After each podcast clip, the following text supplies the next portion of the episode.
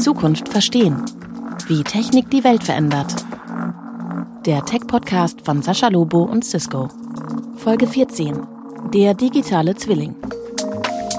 Guten Tag und herzlich willkommen zu einer neuen Ausgabe von Zukunft verstehen, wie Technik die Welt verändert. Heute zum Thema der digitale Zwilling und wie der digitale Zwilling die Welt erobert. Und tatsächlich könnte ich mir keinen besseren Gast vorstellen als Peter Körte, der CTO von Siemens. Peter, magst du dich auch noch mal selber vorstellen, was du den ganzen Tag so machst? Ja, vielen Dank, Sascha. Äh, freue mich absolut auf unseren Austausch. Und in der Tat, ähm, was, was mein Job wirklich mit sich bringt, ist, ich kann mich mit den Technologien beschäftigen, die in Zukunft ein großes Potenzial haben werden. Also da reden wir vor allem natürlich von digitalen Technologien, künstliche Intelligenz ist eh klar, Edge Computing, ähm, all diese Themen, aber eben auch vor allem das Thema digitaler Zwilling und ist für uns als Siemens ein ganz, ganz wichtiges Thema, aber ich glaube auch für die Gesellschaft und deswegen freue ich mich da jetzt wirklich auf den Austausch mit dir. Ja, natürlich müssen wir am Anfang, weil wir auch ein bisschen offen sein wollen für Leute, die jetzt nicht jeden Tag hinter irgendwelchen Servern liegen oder Codezeilen programmieren, wollen wir so ein bisschen uns rantasten mit einer Definition vom digitalen Zwilling. Hast du da eine parat?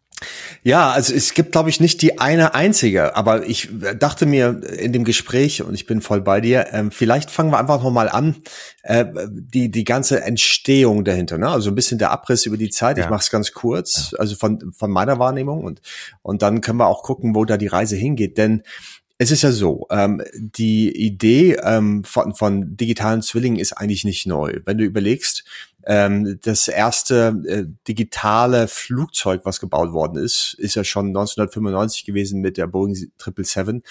Oder das erste MRI, ne? also der, der erste Scan von, von einem Gehirn war 1977. Ne? Also wir reden 30 bis 50 Jahre her, wo wir tatsächlich digitale Abbilder von der entweder der realen Welt gemacht haben, ja, das ist der eine Teil.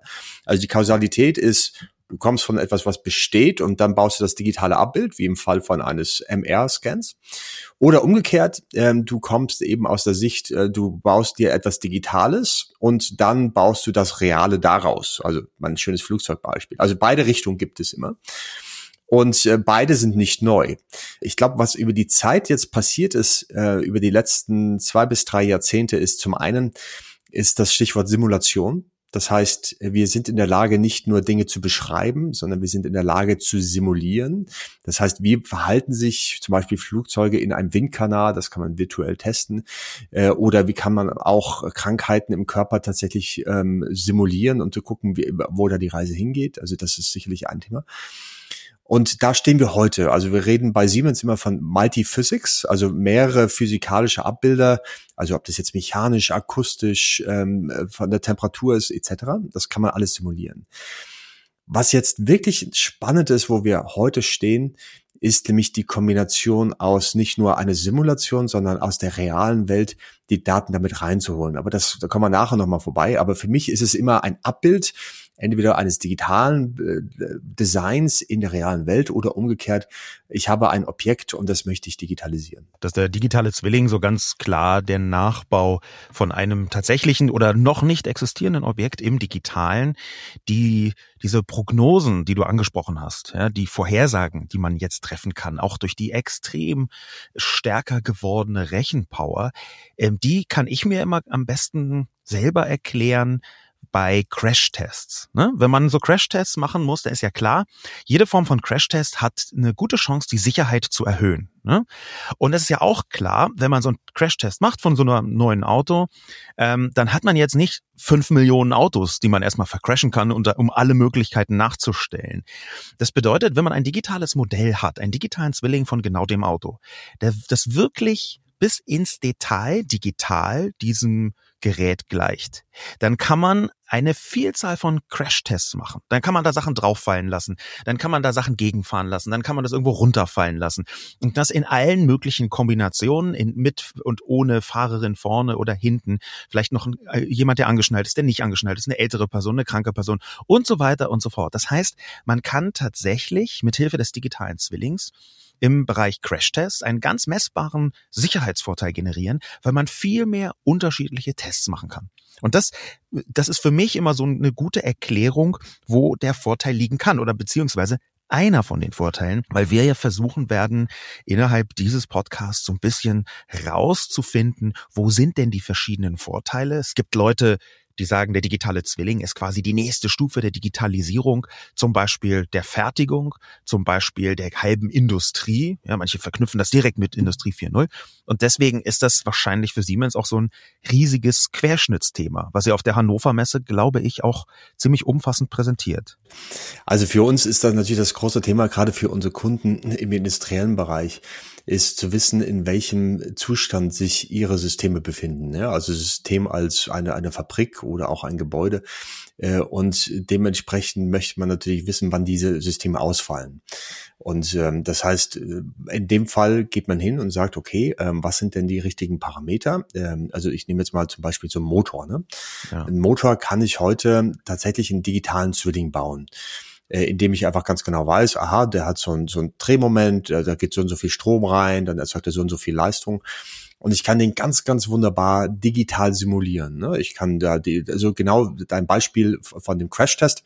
Nebenbei der erste digitale Crashtest eines Autos war 1986 schon, damals der Polo, mit 5000 Parametern. Das sind heute mehrere Millionen. damals waren es 5000. Also die, die, ähm, die Genauigkeit ne, unserer Modelle haben sich deutlich, deutlich verbessert.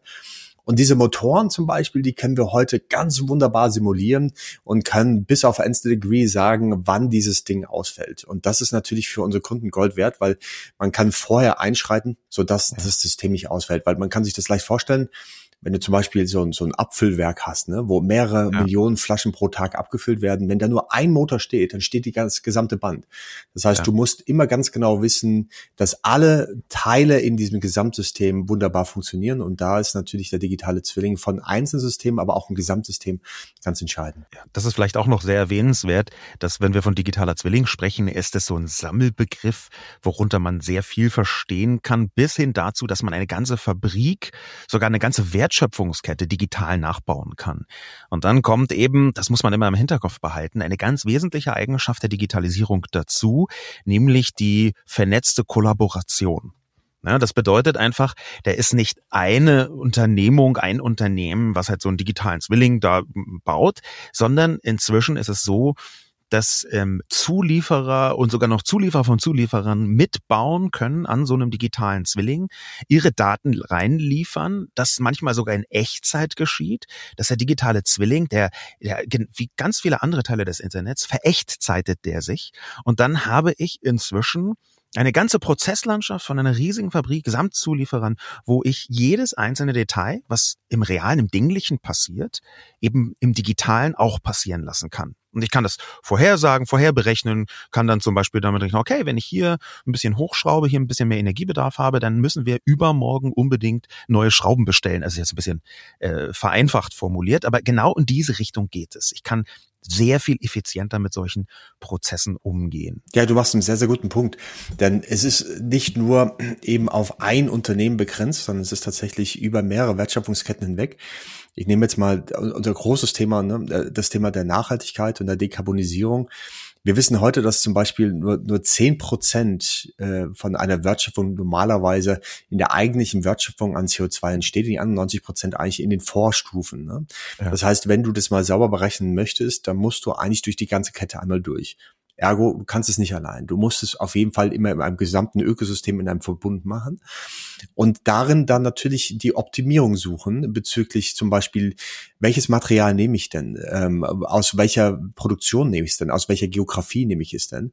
Darüber kommen dann tatsächlich ganz neue Möglichkeiten auch in der Entwicklung. Ich kann ein Beispiel geben. Wir haben jetzt so einen genannten Green Digital Twin. Das heißt, in der Vergangenheit als Konstrukteur hast du dich hingesetzt und hast gesagt, gut, also pff, bleiben wir mal in der Luftfahrtindustrie kurz. Wenn du was designt hast, dann hast du es designt im Wesentlichen nach Kosten und nach Gewicht, ne? Klar. Mhm. In der Zwischenzeit können wir dir sagen, zum Beispiel, wenn du dieses Aluteil nimmst, dann hat dieses Aluteil so und so viel Kilogramm CO2 gehabt und ich kann dir jetzt alternative Materialien entsprechend vorschlagen, um entsprechend das CO2, den Abdruck deines Produktes zu reduzieren. Und das kannst du nur dann, wenn du tatsächlich die Gesamtsicht über die gesamte Wertschöpfungskette hast. Ne? Und das ähm, ist dann wieder eine ganz spannende Sache auch für Richtung Blockchain, aber da kommen wir nochmal in andere Technologien rein, wie das denn ausgetauscht wird. Aber das ist genau das, was passiert. Ist nicht nur das Einzelsystem, sondern es ist über verschiedene Industriestufen hinweg. Überhaupt kann man vielleicht kurz auf einer Metaebene sagen, dass Modelle ja eigentlich schon immer, und zwar auch schon vor dem Digitalen, eine ganz interessante Art und Weise waren, mit der Welt umzugehen.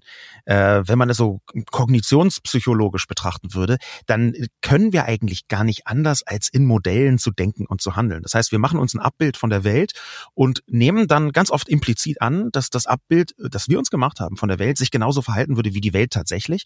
Das ist nicht immer der Fall. Es gibt da eine äh, ne, ne schöne literarische Einlassung davon von Jorge Luis äh, Borges, äh, einem meiner Lieblingsschriftsteller, der geschrieben hat von einer Landkarte im Maßstab eins zu eins in seiner Kurzgeschichte von der Strenge der Wissenschaft. Und das ist so ein bisschen das skizziert so ein bisschen diese Absurdität, die da manchmal drin äh, liegt, was viele Leute äh, dort draußen in der Zivilgesellschaft gar nicht so verstehen, dass man tatsächlich fast eine Art Hybris hat, wenn man versucht, die Welt so präzise wie möglich digital nachzubilden. Aber der Twist ist, dass wir inzwischen mit dem digitalen Zwilling so weit sind, dass wir ziemlich nah dran sind an einer 1 zu 1 Abbildung der Welt. Jedenfalls eine, die so gut geworden ist, so, äh, so, so sehr ausreicht, dass ich wirklich sehr viele Vorhersagen machen kann. Hast du einen Bereich, fällt dir spontan ein, wo du dem digitalen Zwilling, sagen wir mal, eher skeptisch gegenüberstehen würdest? Oder eher sagen würdest, oh, da weiß ich nicht, ob wir da schon da sind, wo wir eigentlich sein könnten? Ja, absolut. Bevor ich in dieses Skeptische äh, einsteige, lass mich nochmal kurz unterstreichen, was du gerade gesagt hast. Ich glaube, das ist ein ganz wichtiger Punkt.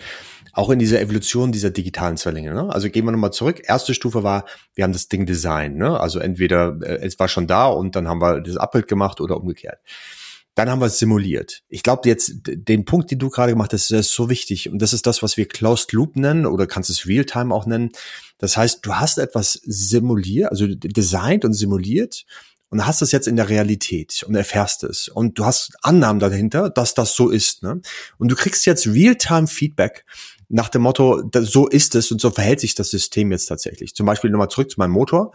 Ähm, ich kann jetzt in Realtime äh, auf einem Edge-Gerät, also du hast ja auch das Thema große Rechenleistung äh, angesprochen, ich kann also jetzt das Abbild dieses Motors wirklich in Echtzeit daneben fahren. Und ich kriege aufgrund der Sensorik, die auch in den Motor eingebaut ist, wieder Rückkopplung in mein Design hinein und kann gucken, ist es wirklich Abgleich, soll ist ist mein Modell eigentlich so gut, wie es sein soll, oder muss ich hier nochmal etwas optimieren?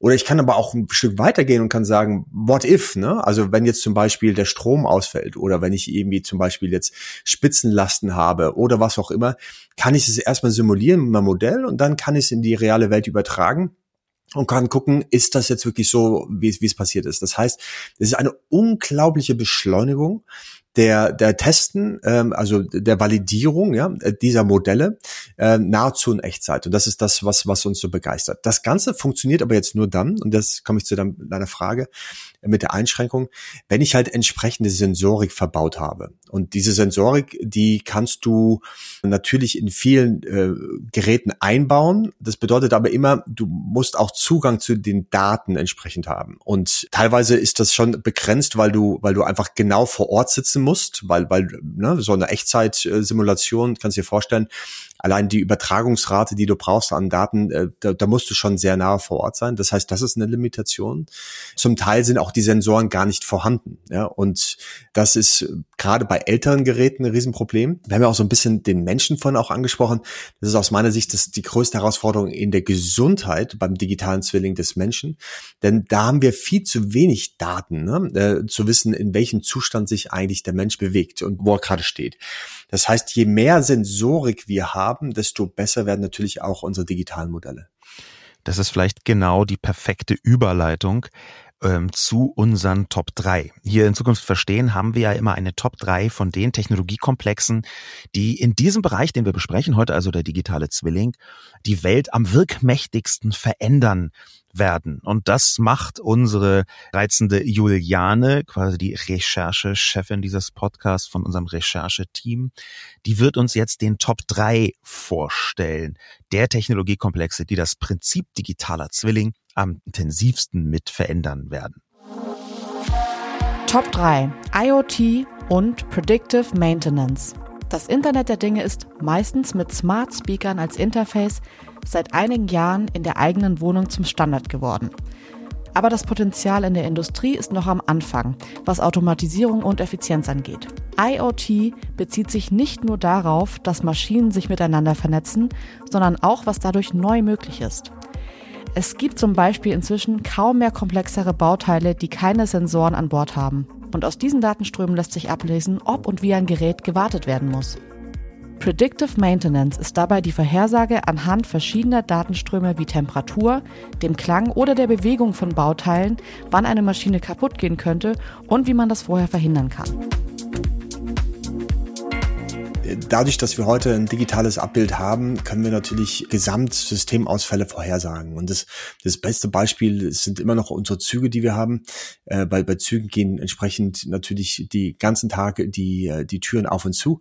Äh, wir alle kennen das vom tagtäglichen, ne? also du stehst auf dem Bahnsteig und kommst nicht rein und damit äh, kommen ja auch die ganzen Verspätungen, weil einfach mehr Leute durch die weniger Tür rein müssen. Ist mir aber bei einem Siemens-Zug wirklich noch nie passiert. Das kann ich da sagen. das ist, ist äh, sehr schön zu hören. Auf jeden Fall äh, ist es ist es so, dass wenn du wenn du das weißt, dann kannst du entsprechend natürlich sagen, guck mal, der Motor oder die elektrische Steuerung wird in den nächsten zehn Tagen ausfallen. Das wissen wir heute schon. Ja.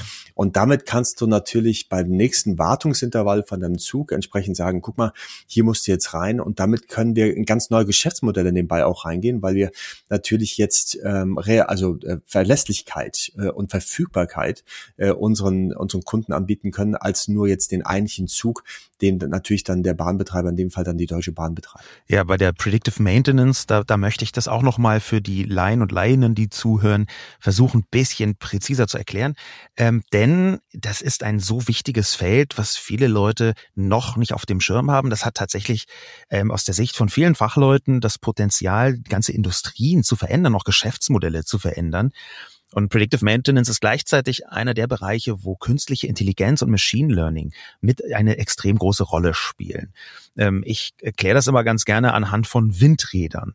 Ja, bei so ein Windrad, da ist relativ klar, wenn das ausfällt, das ist richtig teuer, weil es so groß ist und so viel Strom liefert. Und noch schlimmer ist, das haben wir in Haltern gesehen im letzten Jahr, wenn das irgendwann ganz kaputt geht, dann kann das unfassbar teuer werden. Der Hersteller von diesem Windrad in Haltern, was über 200 Meter äh, hoch war, Riesending, der musste dann alle von diesen Modellen vom Windrad vom Netz nehmen, einfach aus Sicherheitsgründen. Das heißt, da sind gigantische Kostenapparate dahinter. Und Predictive Maintenance sucht nun Muster in den Datenströmen von solchen Geräten oder von allen möglichen Geräten, sucht Muster, die darauf hindeuten, dass es irgendwann kaputt geht. Dadurch, dass man ständig Datenströme erhebt von solchen Maschinen, ist auch klar, irgendwann merkt man, ah, gucke mal, wenn hier dieses und jenes Muster stattfinden, dann haben wir noch zwei Wochen, sonst ist das Ding kaputt. Also schicken wir gleich mal ein Wartungsteam hin. Maintenance heißt ja Wartung. Und nun ist es so, dass je mehr verschiedene Datenströme man erhebt, desto besser kann man irgendwann sagen, ah, mit diesem Muster, ganz klar, müssen wir wirklich aufpassen und erfahrungsgemäß zeigt sich, dann geht die Spule 3 kaputt. So. Und das Interessante ist nun, dass die unterschiedlichen Muster, das hast du eben schon angesprochen, sehr abhängig sind von der Sensorik. Da macht man inzwischen unglaublich viel. Ähm, zum Beispiel versucht man, die Geräusche zu messen. Ganz klar. Da nimmt man ganz viele verschiedene Mikrofone. Ja, man versucht die Temperatur zu messen. Das geht ja inzwischen auch so mit wärmesensiblen Kameras sogar aus der Distanz. Äh, bei Temperaturveränderungen, bei Tonveränderungen, aber auch bei Geschwindigkeitsveränderungen, Oberflächenspannung und so weiter und so fort. Und nun gibt es noch eine neue Kategorie, von der ich neulich gelesen habe, die, glaube ich, bis jetzt nur universitär näher erforscht ist. Ich weiß noch nicht schon, ob die nicht, nicht ob die eingesetzt wird. Das sind synthetische Sensoren. Und synthetische Sensoren bedeutet, dass man die Ableitung von einer Handlung versucht zu messen. Das heißt, nehmen wir mal eine Küche, ja, ein ganz plastisches Beispiel. Dann könnte ich ja theoretisch einen Sensor machen, der immer misst, wie viele Blatt Wischpapier habe ich eigentlich schon abgerissen. Ja? Und dann würde ich wahrscheinlich irgendwie so ein kleines Gerät, was da immer, wenn was gerissen wird und so weiter, das ist ja ziemlich aufwendig. Was man auch machen kann, ist einfach ein Mikrofon in die Küche zu stellen und zu sagen, dieses Mikrofon ist ein Sensor, der reagiert nur auf das Geräusch von abgerissenen Blättern. Ja, und das wäre dann quasi eine Art Überbandesensor vom Abreißen eines Küchenblatts. Und das, dieses Prinzip, das zieht sich jetzt quer durch die Maschinenlandschaft. Und weil in jede durchschnittliche Maschine, in Deutschland zumindest inzwischen, ein Riesenhaufen Sensoren eingebaut ist, kann ich immer präziser sagen, wann muss ich das Gerät warten, damit es nicht kaputt geht.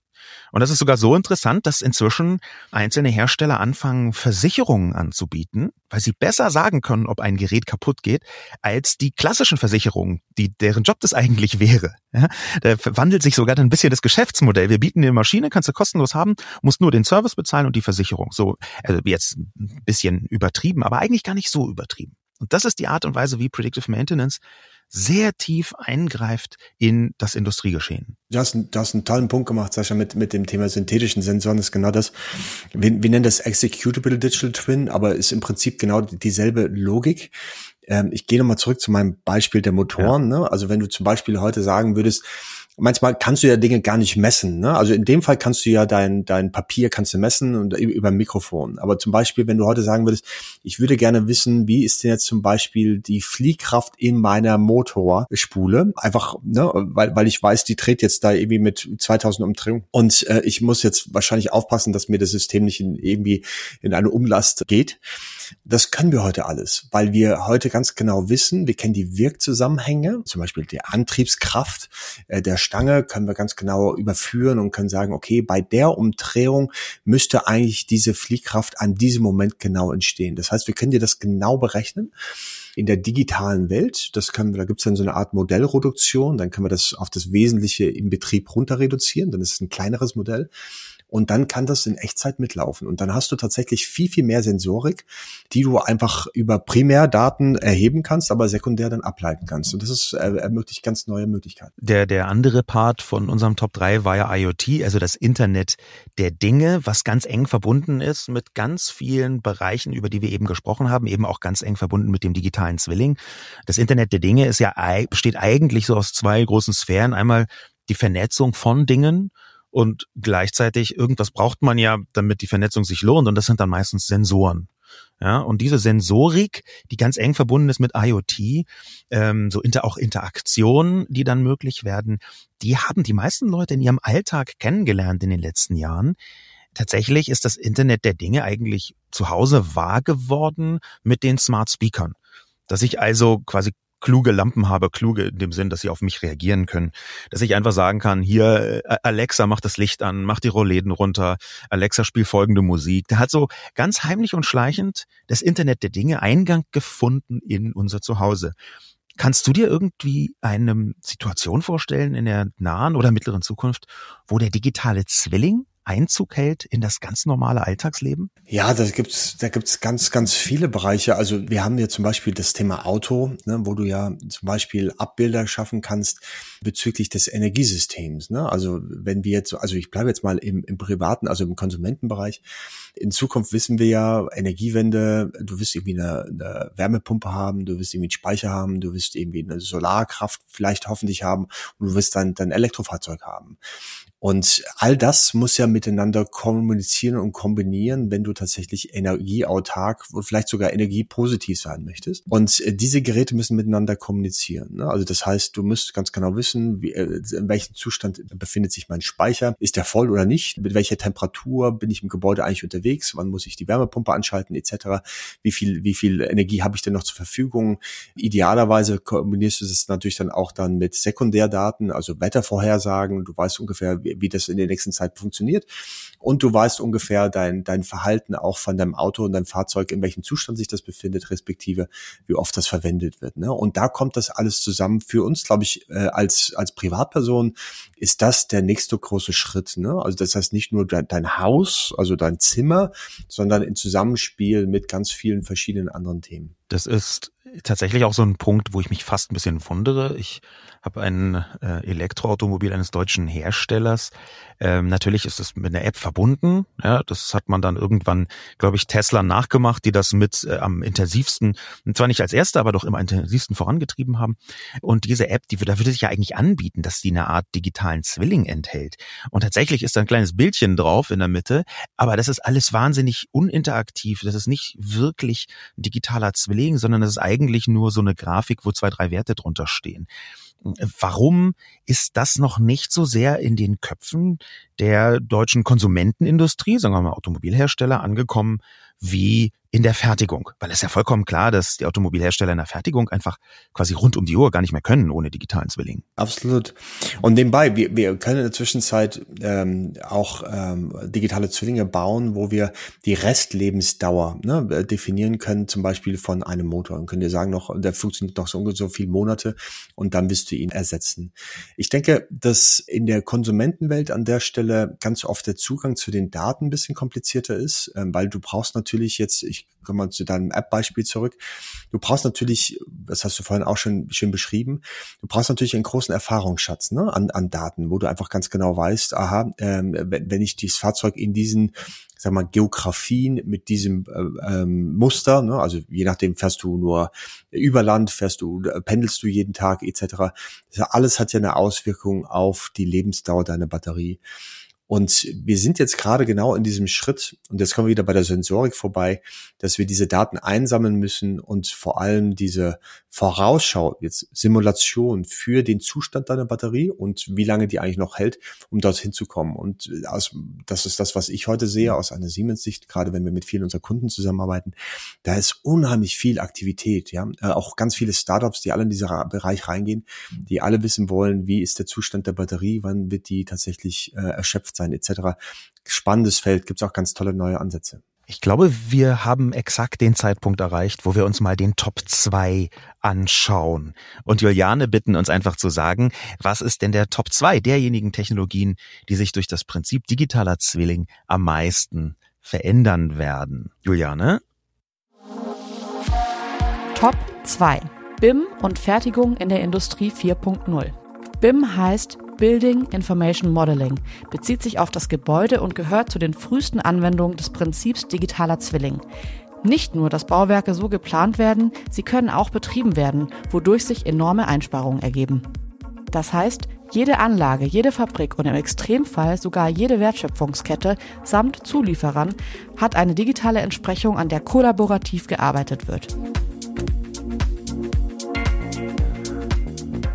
Fertigung ist ja eigentlich genau dein, dein Thema, ne? Fertigung ist ganz wunderbar. Ja. Ich würde tatsächlich das jetzt allerdings erweitern, ja. weil, weil eine Fertigung ist ja auch nichts anderes als ein Gebäude, wenn du mhm. so möchtest, in der halt eben entsprechende Fertigungsstraßen stehen, die du, die du ja heute auch schon optimieren kannst. Und das ist jetzt ja genau der Ansatz, wo wir hingehen. Ne? Also ich, du bist ja Berliner, habe ich, hab ich ja verstanden. Und wie du weißt, Siemens ist ja schon schon lange, lange, lange in, in, in Berlin immer gewesen und ja sogar ein Bezirk Siemensstadt. Genau, da eröffnen wir jetzt ein ganz neues Quartier, nämlich die Siemensstadt Square. Und ähm, das ist unser 125 Jahre alter Standort mit Produktion und, und Bürogebäuden, also Brownfield-Ansatz, den wir gesagt haben, hey, die müssen wir eigentlich neu entwickeln. Und was wir jetzt gemacht haben, ist auf Basis von digitalen Zwillingen zu sagen, wir sind jetzt in der ersten Phase, nämlich in der, in der Design- und Simulationsphase wieder. Ne? Das heißt, wir sagen, wir haben eine Idee, wie sieht das aus, wie viel, wie viel Flächen brauchen wir, wie ist der Mix der Flächen ähm, und äh, entsprechend, wie viele Leute sollen dort arbeiten und wie kommunizieren die da drin. Und das können wir jetzt simulieren. Wir können jetzt simulieren, äh, wie zum Beispiel die, der Fluss ist vom Verkehr, wie ist der Fluss von den Menschen, aber auch, wir können in das Gebäude selber hineingehen hingehen und können sagen, wie ist jetzt der Fluss von Energie, wie ist der Fluss von Wasser, Abwasser etc. Und daraus äh, entsteht jetzt erstmal das digitale Sollbild. Ne? Und da kann man jetzt gerade in der Entstehung ganz wunderbar das runterbrechen auf die einzelnen Gewerke und daraus dann ableiten die, Entschei die, die einzelnen Arbeitsaufträge für den Elektriker, für den Gaswasserinstallateur etc., die dann alle wiederum in dieses Modell dann hineinarbeiten. Ganz spannendes Thema. Da kann man vielleicht auch nochmal BIM, also Building Information Modeling, ähm, ein digitaler Zwilling eines Gebäudes, vielleicht ein bisschen ins Spiel bringen und wiederum etwas sagen zu dem Unterschied zwischen Deutschland und anderen Ländern. Das ist eine Kategorie, die leider in diesem Podcast manchmal etwas ins Traurige abgleitet, tatsächlich. Äh, das wissen wir alle. Aber ich kann es mal ein bisschen konkreter machen. Es ist tatsächlich so, dass etwa in Großbritannien seit 2012 es verpflichtend ist, dass Gebäude, die mit Hilfe der öffentlichen Hand errichtet werden, ähm, BIM benutzen, also Building Information Modeling, will sagen einen digitalen Zwilling für Gebäude. Ja, der digitale Zwilling für Gebäude ist auch eins der frühesten, eine der frühesten Anwendungen, wo das innerhalb einer Branche sehr tiefgreifend für Veränderungen gesorgt hat, Komma, außer in guten Teilen von Deutschland. Aus einer Vielzahl von Gründen. Hier ist es tatsächlich leider häufig so, dass wenn man irgendein Gewerk bittet, ähm, doch mal hier am BIM-Modell mitzuschrauben, dass man dann eher ein Achselzucken erntet. Und das hängt auch damit zusammen, dass in Deutschland ähm, die äh, Handwerker, Handwerksbetriebe, viele Zulieferer, viele Gewerke also so ausgelastet sind, ja, dass sie gar keinen Druck haben, sich hier weiterzubilden. Ja, die fragen dann ja, wieso soll ich denn hier jemanden einstellen, der sich mit BIM auskennt und wieso soll ich denn eigentlich irgendwie auch noch meinen Mitarbeitenden es aufwendig beibringen? Wir sind eh die nächsten drei Jahre komplett ausgebucht. Ja, das ist ähm, eine interessante Entwicklung, wo zu viel Erfolg oder ein sehr großer, zu viel gibt's vielleicht gar nicht, aber ein sehr großer Erfolg dazu beiträgt, dass man sich nicht so stark wandelt. Und deswegen ist BIM in vielen Ländern in Europa ein absolutes K.O.-Kriterium bei ganz vielen Bauprojekten und in Deutschland hinkt es noch stark hinterher. Und das ist ja wirklich nur ganz wenig übertrieben, leider. Absolut. Also der einzige Lichtschein, der da kommt, ist, ähm, soweit ich das verstanden habe, ist seit Ende 2020 ist es für äh, vorgeschrieben für alle öffentlichen ja. Ausschreibungen an Infrastrukturprojekten in Deutschland, äh, oder dass es eine BIM-Empfehlung gibt, ne? Genau, dass man das, das wenigstens mal baut. Ja? Aber es ist keine Verpflichtung. Und das ist tatsächlich ein Thema. Ne? Äh, da müssen wir in der in, in Deutschland, wo wir doch immer über Digitalisierung reden, was hält uns denn zurück? Sicherlich unser Handwerk ist ja sehr geschult, ist, ist auch sehr gut strukturiert, hochqualitativ. Oft merke ich, da fehlt es an Fähigkeiten. Ja. Ne? Und dieses Verständnis, was heißt das denn, Datenmodelle, da gibt es viel Berührungsängste, da gibt es auch noch ziemlich viel ähm, an Erklärungsarbeit und Ausbildungsarbeit. Das hier ist genau die richtige Stelle, um kurz zu unterbrechen und in unsere Cisco Story hineinzuhören. Cisco Story. Digitalisierung in der Industrie bedeutet Kollaboration weit über die Büroarbeit hinaus, bis mitten in die Fertigung hinein. Genau davon handelt unsere heutige Cisco Story.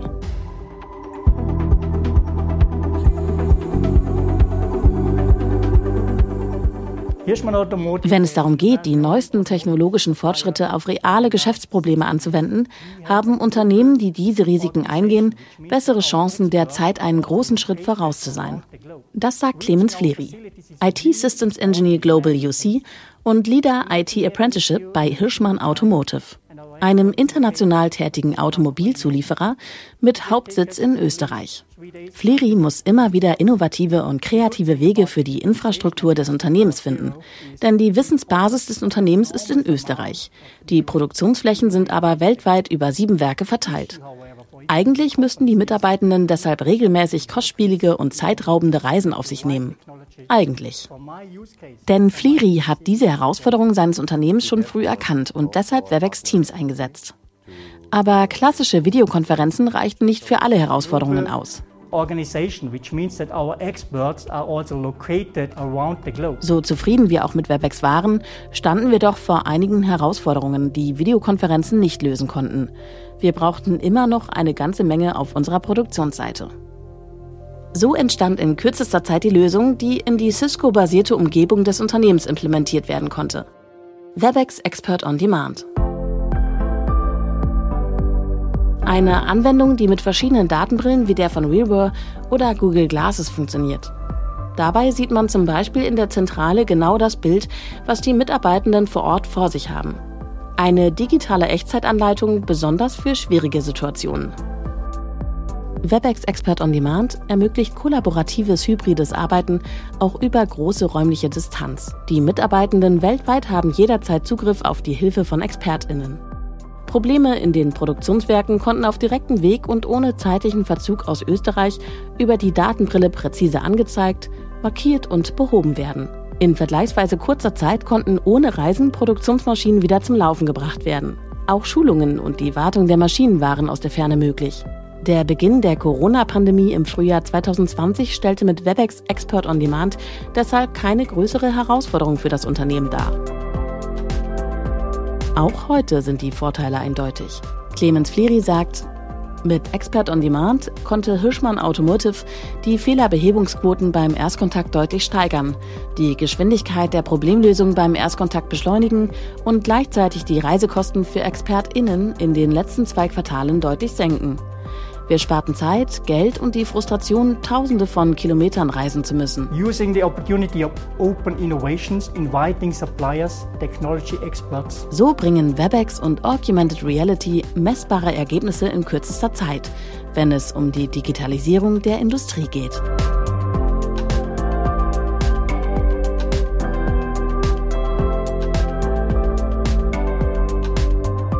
Das war unsere Cisco Story und jetzt machen wir weiter im Podcast. Wir haben ja auch den, diesen Bereich Fertigung in der Industrie 4.0 und das ist vielleicht auch mal als Kontrapunkt zu sagen, dass nicht alles überall immer schlecht ist in Deutschland, um Gottes Willen. Äh, wir sind ja ein vergleichsweise sehr gut funktionierendes Land in vielen Bereichen. Äh, wann immer ich aber einen positiven Punkt beitragen soll. Wenn mich jemand fragt, äh, was ist denn, Sie haben jetzt gesagt, was schlecht ist in der Digitalisierung in Deutschland, was denn gut? Dann ist einer der ersten Punkte, die mir einfallen, tatsächlich Robotik und Fertigung. Ähm, und da sehe ich wirklich, dass gerade Mittelständler in Deutschland ähm, bei der Digitalisierung sich gar nicht so unclever angestellt haben. Ist ja jetzt kein Zufall, dass äh, Tesla, um auf Touren zu kommen, einen deutschen Mittelständler dazugekauft hat, weil in der Fertigung die Digitalisierung, also die Arbeit mit Sensorik, Datenströmen, Vernetzung, vernetzten Maschinen schon relativ weit ist. Wenn wir jetzt so von Robotik sprechen und Fertigung in der Industrie 4.0, wie ist denn da der digitale Zwilling aufgestellt? Der ist stark am Kommen. Ähm, und zwar ähm, einfach dahingehend, dass wir äh, jetzt, also was in der Robotik ja passiert momentan, ist, ist das große Schlagwort der Autonomie. Ne? Das heißt, also es gibt einen großen Unterschied zwischen Automatisierung und autonome Systeme. Ja. Ja? Also Automatisierung ist, du hast vorher eine, eine Aufgabe, die hast du durchgeplant und da gibt es eine klare Schritte, eins, zwei, drei, vier bis hundert oder was auch immer. Und dann wird die halt immer und immer und immer wieder ausgeführt in höchster Frequenz. Ne? Also was Stanzen von Blechen und das, ne, und das geht dann wahnsinnig schnell. In der Zukunft oder da, wo wir jetzt ja gerade stehen, ist, sind autonome Systeme. Das heißt, Systeme, die untereinander vernetzt sind und miteinander kommuniziert, äh, kommunizieren, die zum Beispiel sagen, guck mal, hier gibt's gerade kein Material, äh, dann weiche ich doch darauf aus und übernehme jetzt diesen Schritt. Und da, das ist der eine Punkt, der da passiert. Und der andere ist, dass wir sozusagen die Maschinen ähm, loslösen. Ne? Also wir geben denen jetzt äh, große Bewegungsfreiheiten. Also jetzt kommen ja die ganzen äh, kleinen Cobots mit rein, die die sehr also äh, kollaborative Roboter. Das heißt, die müssen nicht mehr in großen Zellen stehen, sondern die äh, kollaborativ gemeinsam mit dem äh, Arbeitnehmer oder oder dem Fabrikarbeiter Hand in Hand arbeiten. Das ist das eine. Und das andere sind diese sogenannten AGVs, also die Auto, Autonomous Guided Vehicles, also im Prinzip kleine Transportwagen, die dann über die fahren. Und das gibt jetzt ganz neue Möglichkeiten in der Flexibilität der, des Materialflusses und der Abfolge der einzelnen Arbeiten. So, und da, das passiert um uns herum und dafür brauchst du einen digitalen Zwilling. Als Planung und Fertigungsplanung, oder? oder? Ganz genau. Das heißt, du kannst heute schon im Wesentlichen, der erste Schritt ist erstmal deterministisch. Du kannst ganz wunderbar sagen, okay, jetzt zum Beispiel im Fall von Tesla, du kannst sagen, okay, das sind die einzelnen Abfolgen entsprechend der Produktion. Aber du kannst auch jetzt äh, tatsächlich in Realtime dann darüber steuern und sagen, okay, wenn das jetzt nicht so ist, also wenn jetzt kein Material da ist, dann fahre an die andere Station und übernehme die entsprechende Arbeit des, zum Beispiel des äh, der, ähm, der, des Punktstanzens oder was es auch immer gerade ist als, als Aufgabe. Der Punkt, auf den ich so ein bisschen hinaus möchte bei der Fertigung mit dem digitalen Zwilling, ist auch einer, der am Ende so ein vielleicht ein ganz entscheidenden Vorsprung gegenüber anderen gibt, nämlich das Kollaborative, was mit dem digitalen Zwilling möglich ist. Das hatten wir vorher schon so ein bisschen, dass so Zulieferer mit reingehen können, dass wir so eine ganze Prozesslandschaft haben, so eine ganze Produktfertigungslandschaft von ganz vielen verschiedenen Seiten, die von mehreren bearbeitet werden. Ähm, ist der digitale Zwilling vielleicht so ein bisschen das, was Kollaboration auf Industrieebene angeht? Absolut. Also gerade gerade wenn du wenn du so komplexe Systeme hast, ne? Also ich nehme jetzt mal Flugzeuge, Autos, wo du, wo du viele, viele Supplier hast und Subsupplier hast, ne? Da kommst du natürlich dann in der virtuellen Welt zusammen. Jetzt gehen wir auch ein bisschen in das Thema VR, AR, ne? Wo, wo du reingehst ja. und gemeinsam Design-Reviews machst. Und das, was wir auch ein bisschen aus der Spielewelt kennen, wo entsprechend, äh, ne, also mehrere Spieler gleichzeitig in einer virtuellen Welt irgendwelche Aufgaben meistern oder, ne, also Shooter-Spiele machen, was auch immer. Die gleiche Technologie kannst du ja ganz wunderbar anwenden, auch für das Design. Und ähm, genau das passiert äh, zwischen Abteilungen innerhalb eines Unternehmens, aber auch über mehrere Abteilungen, also über mehrere Unternehmen hinweg, wo sich ähm, Zulieferer, aber auch Systeme, ähm, Lieferanten dann entsprechend zusammenkommen und Design-Reviews machen in dieser virtuellen Welt, das Modell hin und her drehen und sagen, hey, wie, wie passt das denn zusammen? Ähm, äh, entsprechend Intrusion Detection machen, also wo, wo sind Teile, die ineinander gehen, wo passen die Interfaces nicht, weil es geht ja meistens um die Interfaces Interfaces, ne, also um die Schnittstellen. Und all das passiert und das beschleunigt natürlich die Entwicklungszeiten äh, extrem und es erhöht die Qualität deutlich. Das heißt, wenn du nachher dann die Teile hast und sie dann wirklich in der realen Welt zusammenkommen, dass sie dann auch wirklich zusammenpassen. Ich denke, wir sind angekommen beim Top 1 nämlich beim Top 1 der Technologien, die sich durch das Prinzip digitale Zwillinge am meisten verändern werden. Juliane, was steht an Top 1? Top 1 Simulation und digitaler Körperzwilling. Die zwei Spitzen des Prinzips digitaler Zwilling sind einerseits Simulation von ganzen Produkt- und Fertigungslandschaften, bei denen sogar Marktverhalten simuliert werden kann. Auf diese Weise wird die Produktentwicklung und sogar die Forschung für Innovation deutlich beschleunigt und andererseits gehört die Zukunft natürlich auch der Gesundheit. Bei der Übertragung des Prinzips digitaler Zwilling auf den menschlichen Körper entsteht der mächtige digitale Körperzwilling. Auf dem Smartphone fließen statt einer schnöden Patientenakte alle Daten in ein digitales, umfassendes und ständig weiterentwickeltes Abbild unseres Körpers.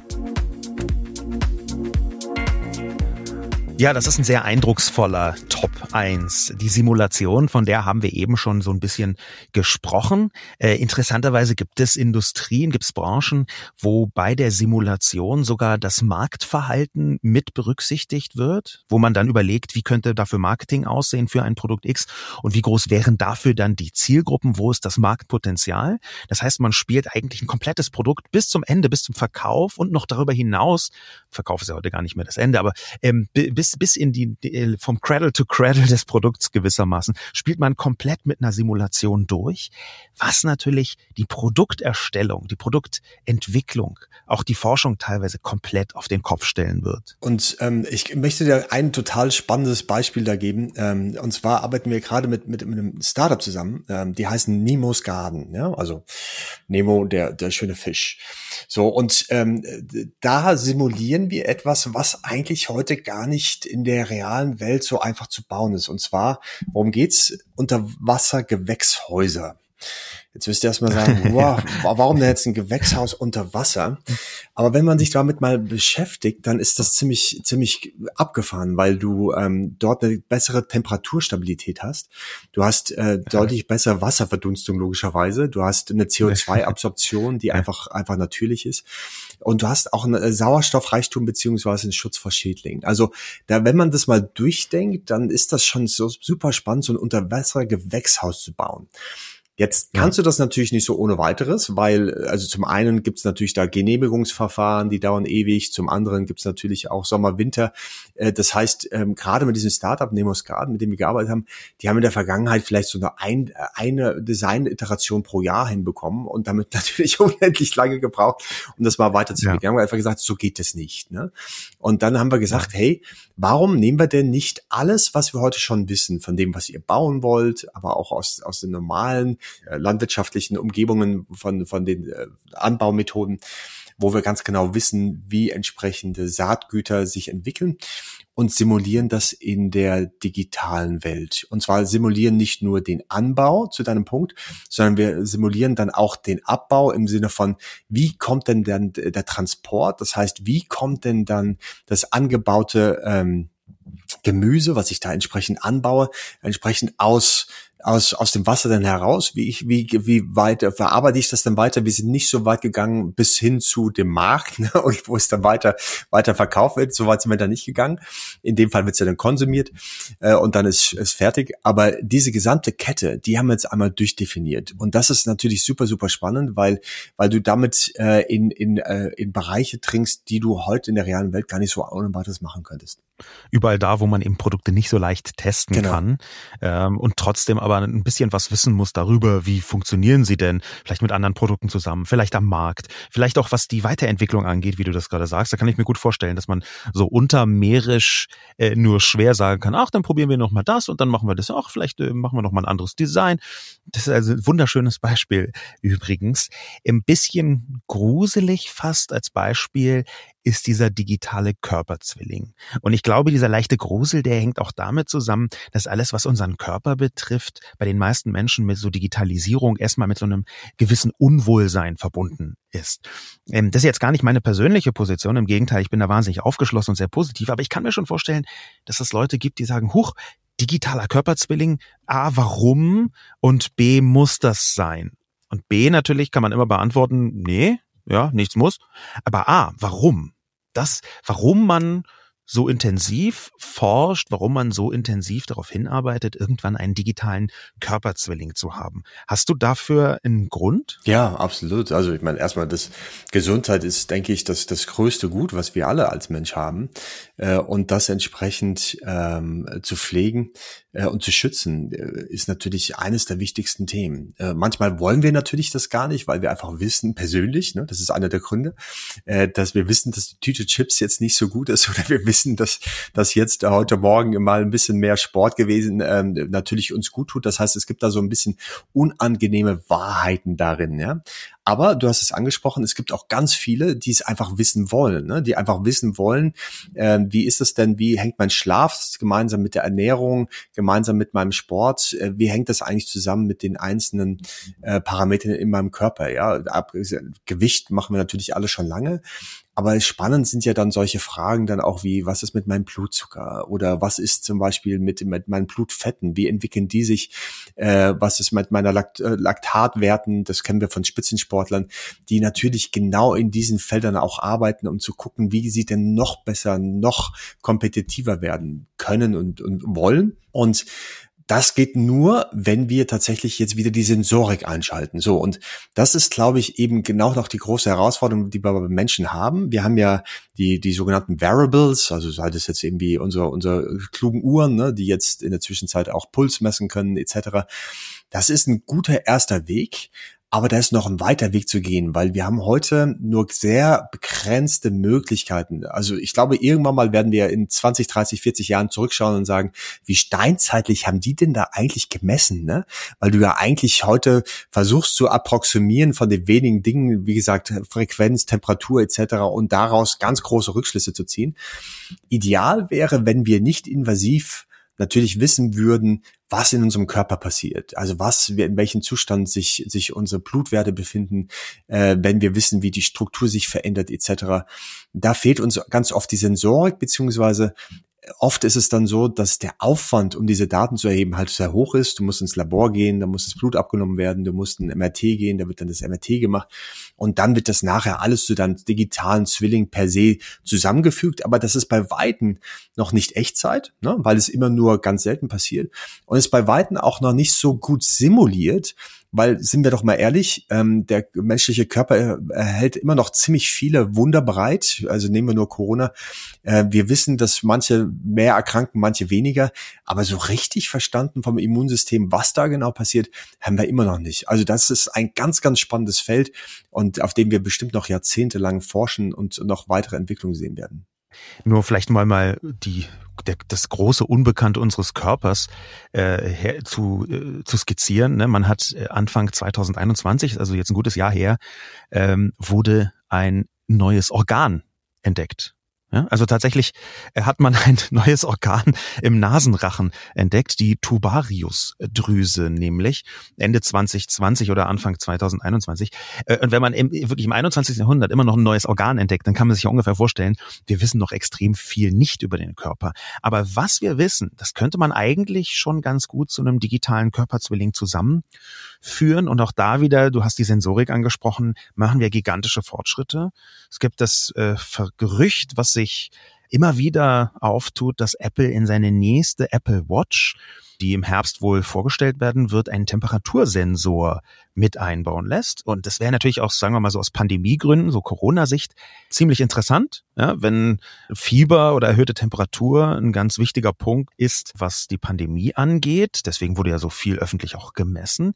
Dann hätten wir natürlich unglaublich tolle Daten. Jetzt nicht nur pandemisch von der Bevölkerung her, sondern auch von einzelnen Menschen. So ein Frühwarnsystem. Die Bewegung verändert sich. Ja.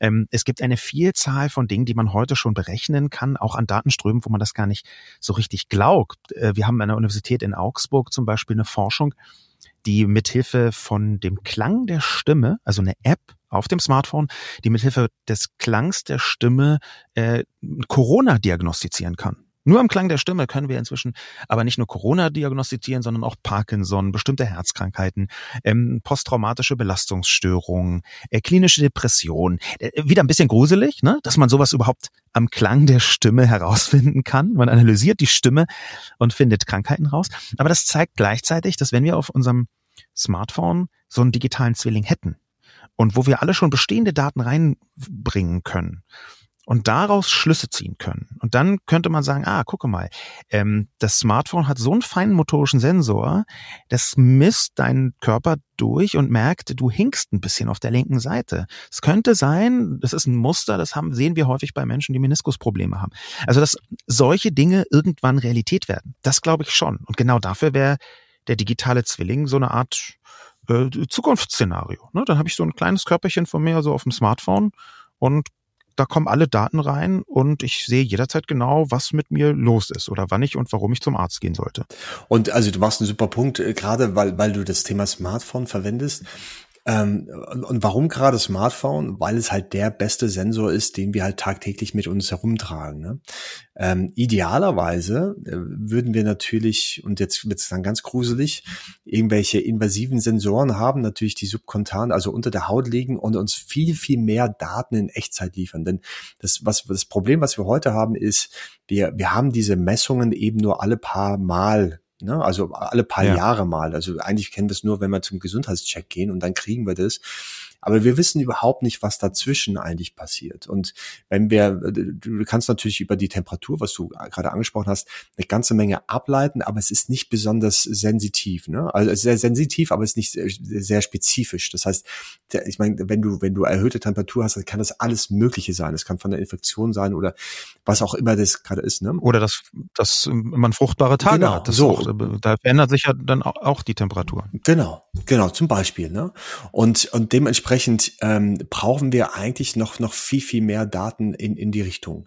Das ist der eine Punkt. Ja, das du, du heißt, das das würde dann bedeuten, dass man so einen kleinen Chip oder sowas sich an den Körper einpflanzt und der analysiert in Echtzeit das Blut und alle möglichen anderen Werte und funkt das direkt ans Smartphone. Das, also das hört sich auf den ersten Blick so gruselig an, ne? aber es gibt schon relativ viele Menschen, die was ganz Ähnliches machen.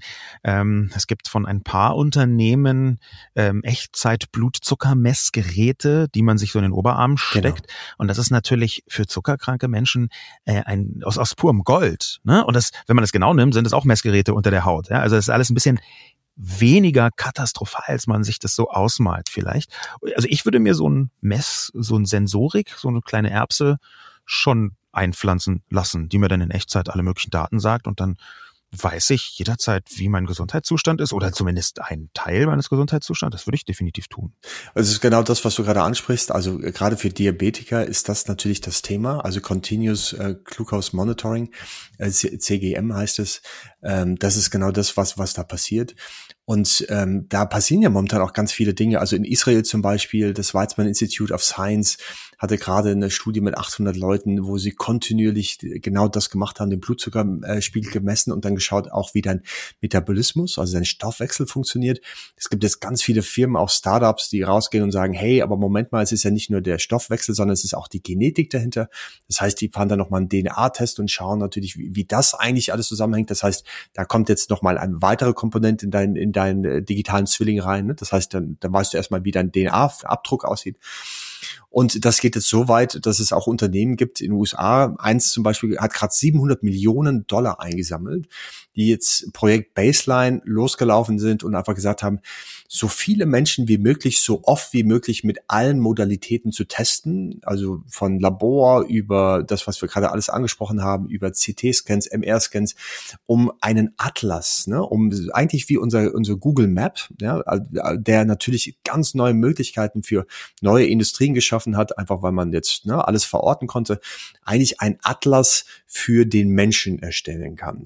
Und das ist so, so ein bisschen die Ambition dahinter, die ist sehr, sehr, sehr weit denkend. Ich glaube, das ist noch ein weiter Weg, einfach weil, weil Gesundheitsdaten äh, zum Teil einfach noch nicht richtig tief verstanden werden und natürlich, weil es das höchste Gut ist, was wir Menschen haben, was wir schützen. Apropos äh, sowohl Landkarte, die du gerade nochmal angesprochen hast, ähm, als auch ambitioniert. Das allererste Mal ist die vorher erwähnte Karte im Maßstab 1 zu 1 aufgetaucht in dem Roman Sylvie und Bruno von Lewis Carroll. Lewis Carroll äh, kennt man wahrscheinlich, der hat ähm, Alice im Wunderland geschrieben, sein bekanntestes Werk, aber er hat eben auch diesen Roman Sylvie und Bruno geschrieben, 1893. Ähm, da kommt zum ersten Mal eine Karte im Maßstab eins zu eins vor. Ähm, und das Interessante daran ist, in diesem Roman wird auch gesagt, dass sie nicht benutzt worden sei, weil die Bauern gegen das Auffalten protestiert hätten. Ja, ähm, das ist eine fantastische Parallele dazu. Und ich möchte jetzt niemanden als Bauer beleidigen, weil auch Bauer gar keine Beleidigung ist. Aber es ist eine fantastische Parallele dazu, dass wir schon, was sagen wir mal den digitalen Körperzwilling angeht, eine Vor-Vor-Vorstufe haben, die in Deutschland bisher nicht besonders erfolgreich gewesen ist. Die Rede ist natürlich die elektronische Patientenakte. Auch da waren die Bauern strikt gegen das Auffalten. Um das mal ganz plastisch zu sagen, die elektronische Patientenakte, die, glaube ich, seit 2004 intensiv mit Konzepten und äh, geplant, die ist jetzt äh, zum 1. Juli 2021 ja, also noch nicht mal ein Jahr, lustigerweise genau der Geburtstag meines Sohnes, zum 1. Juli 2021 für gesetzlich Versicherte so ein bisschen eingeführt worden.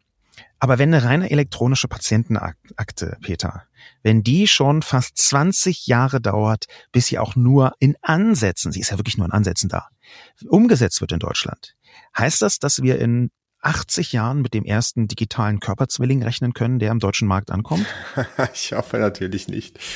Äh, ich denke, dass, dass wir vor allem für gewisse Organe, also wir können ja heute zum Beispiel, ein, ein ganz spannendes Thema ist, ähm, wir können heute zum Beispiel Herzarrhythmien, ne? also wenn, wenn du Herzarrhythmie hast und, und die Frage ist, wie, wie behandelst du das jetzt, äh, können wir heute schon vorhersagen, welche Therapien da am besten helfen. Und die, äh, die werden zum Beispiel in den ersten ähm, ja, Forschungsinstituten äh, wie in Heidelberg zum Beispiel dann auch ähm, also äh, erforscht, respektive dann ähm, in sehr kleinsten Kreisen dann auch äh, mit, mit eingesetzt ich denke, wir werden das gerade so in den einzelnen Inseln sehen, aber worauf du ja abzielst, ist genau der Punkt, ist über die, über die breite Fläche, ne, für uns als normaler Mensch im Alltag.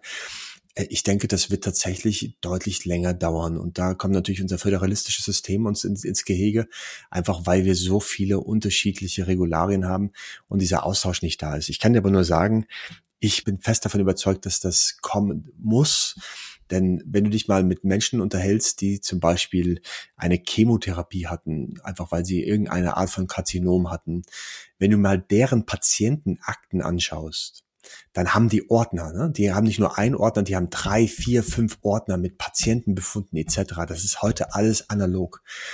Das ist fürchterlich für die Menschen, weil sie ständig diese Tausende von Ordnern mit sich rumschleppen. Und es ist noch fürchterlicher für die neu behandelten Ärzte, weil sie sich durch dieses ganze Zeug durchkramen müssen, was sie in der Regel gar nicht können. Also liegt es doch auf der Hand, das alles digitalisiert und vor allem, jetzt kommt das Wort, strukturiert zu haben, so dass ich von vornherein sehen kann, was ist relevant und was ist nicht relevant. Und aus meiner Sicht, ähm, ja, du hast es angesprochen, ähm, das ist der erste Schritt seit letztem Jahr im Juli, aber da müssen wir noch viel, viel weiter gehen. Nebenbei, du hast es vorhin auch angesprochen, da sind andere Länder deutlich weiter, als wir das heute leider sind. Und mit diesem Schlusswort, dass das Prinzip digitaler Zwilling wirklich eigentlich bald eingeführt werden sollte, vielleicht überspringen wir einfach die klassische elektronische Patientenakte und gehen gleich zum digitalen Körperzwilling. Ähm, ich glaube, das wäre von großem Vorteil. Und wenn das in Regie der einzelnen Menschen passieren würde, unter Kontrolle der einzelnen Menschen, was ja auch beim Konzept digitaler Zwilling übrigens ganz nahe liegt, dass die Menschen selbst das kontrollieren, dann glaube ich, kann das einen riesigen Vorteil für alle Beteiligten ergeben, ohne dass ich jetzt die mögliche Kritik, die da drin steht, komplett abbügeln müsste. Äh, Peter, hab ganz vielen Dank für deine super spannenden Einblicke ähm, in die Welt des digitalen Zwillings. Ähm, ich freue mich, dass du da warst. Ja, ganz vielen Dank, Sascha. Ich freue mich, ähm, dass, dass du mich hier eingeladen hattest und äh, für den super spannenden Austausch zu einem ganz tollen Thema für die Zukunft. Vielen Dank fürs Zuhören und bis zum nächsten Mal.